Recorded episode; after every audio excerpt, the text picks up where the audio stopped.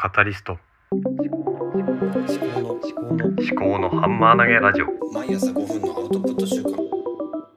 考のハンマー投げラジオ。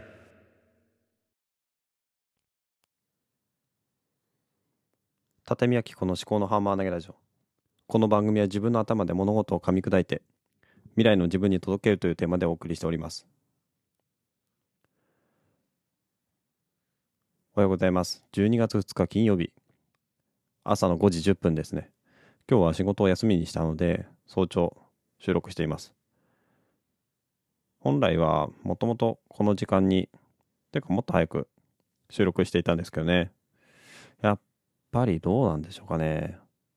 なんか朝こうやって収録した方が体にいいような気がしますけどね。どうでしょうかね。で今日は久しぶりにあの手話のマイクであの USB USB のマイク。えっ、ー、となんだっけの iPhone につなげるマイクで収録してますね。えっと、音量とかどうだかわからないですけどもね。うん。ちょっといろいろ試行錯誤しながらやってみたいと思います。で、えー、今日のテーマなんですけども、テーマを決めてから話すということにしました。で、昨日のスタンド FM で、あの、考えたんですけども、ポッドキャストとスタンド FM の両方を今使っているところなんですけどね。で、前は両方同じ音源を上げてたんですけども、うん、せっかくなんで何か使い分けをしようかなと考えたところです。で、ポッドキャストの方は、どちらかというと私にとっては作品的な意味合いが強いのかなと思うんですね。と、オープニングのジングルを作ったりとか、えー、BGM、まあ、最近 BGM 入れてないですけども、あとは、なんでしょうね。エンディングの、えー、お便りの案内とか、のをちょっと BGM 付きで入れてみたりとか、ちょっとこう作品っぽくね、できるっていうのが、ポッドキャスト、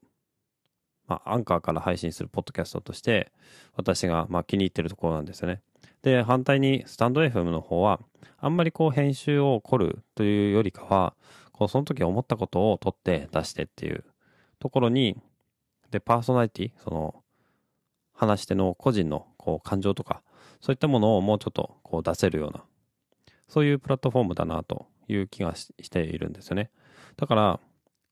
じゃあその両方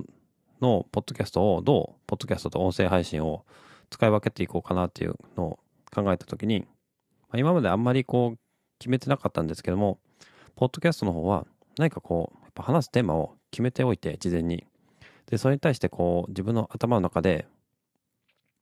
えっ、ー、と、人に話せるように整理していって、それを話す。で、あらかじめテーマを決めてから話をする。で、話す内容も、まあ、3つくらい箇条書きにしてから話をするようにしようかなっていうふうに思いました。で、一方、スタンド FM の方は、テーマは特に先に決めないで、えー、今のやり方だと、仕事帰りの車の中で、まあ、樋口清則さんの、樋口清則の世界を、まあ、パクったような感じなんですけども、あの、車の中で話をしながら、こう、自分の心の中みたいなのとか、今、今日一日どんなことがあったかとかね、そういうのを話ししながら、なんかこう、一つ最後にテーマというか、うん、まあタイトルを決めようかなっていうふうに、ちょっと違いを設けようかなと思っています。なので、まあ、で、スタンド FM はどちらかというと個人の、うん、頭の中みたいなのをちょっと残してみると。で、ポッドキャストの方は、何かこう、切り口を事前に考えておいて、まあ、対象としては、まあ、何でもいいんですけどね。そもそもこのアウトプットという行為自体について何か考えるとか、自分がこう別な SNS とかでアウトプットしたことに対して何かこう、ちょっと深掘りして考えるとかね。そういうことにやってみようかなと思います。で、ルールをそれぞれの、うん、場面で分けることによって、違う自分が引き出されてくるのかなって。この同じやり方でやってると、なんか同じような、えー、話し方とか、同じような、えー考え方とかが出てくるような気がするので、ちょっとね、まあスポーツみたいな、最近ね、ワールドカップも話題になってますけども、スポーツってルールがいろいろスポーツによって違うので、それによってこう競技の内容とかも全然違いますよね。その展開とか。まあ野球とサッカーは全然性質違うと思うんですけども、音声配信という、まあ一つのスポーツの中で、あの、ポッドキャストっていう競技と、スタンド FM っていう競技で、あの、ルールを分けておくことで、違う自分のあり方みたいな考え方とかが出てくるんじゃないかっていうのを今期待しているところです。まあ、今後、ちょっと試行錯誤しながらやっていきたいと思います。はい。それでは今日も最後までお聞きいただきましてありがとうございました。ではまた。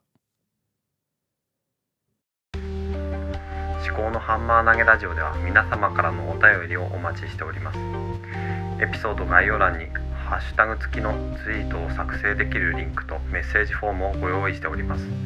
もしこの番組が気に入っていただけましたらフォローやレビューをしていただけますと励みになりますご視聴ありがとうございました。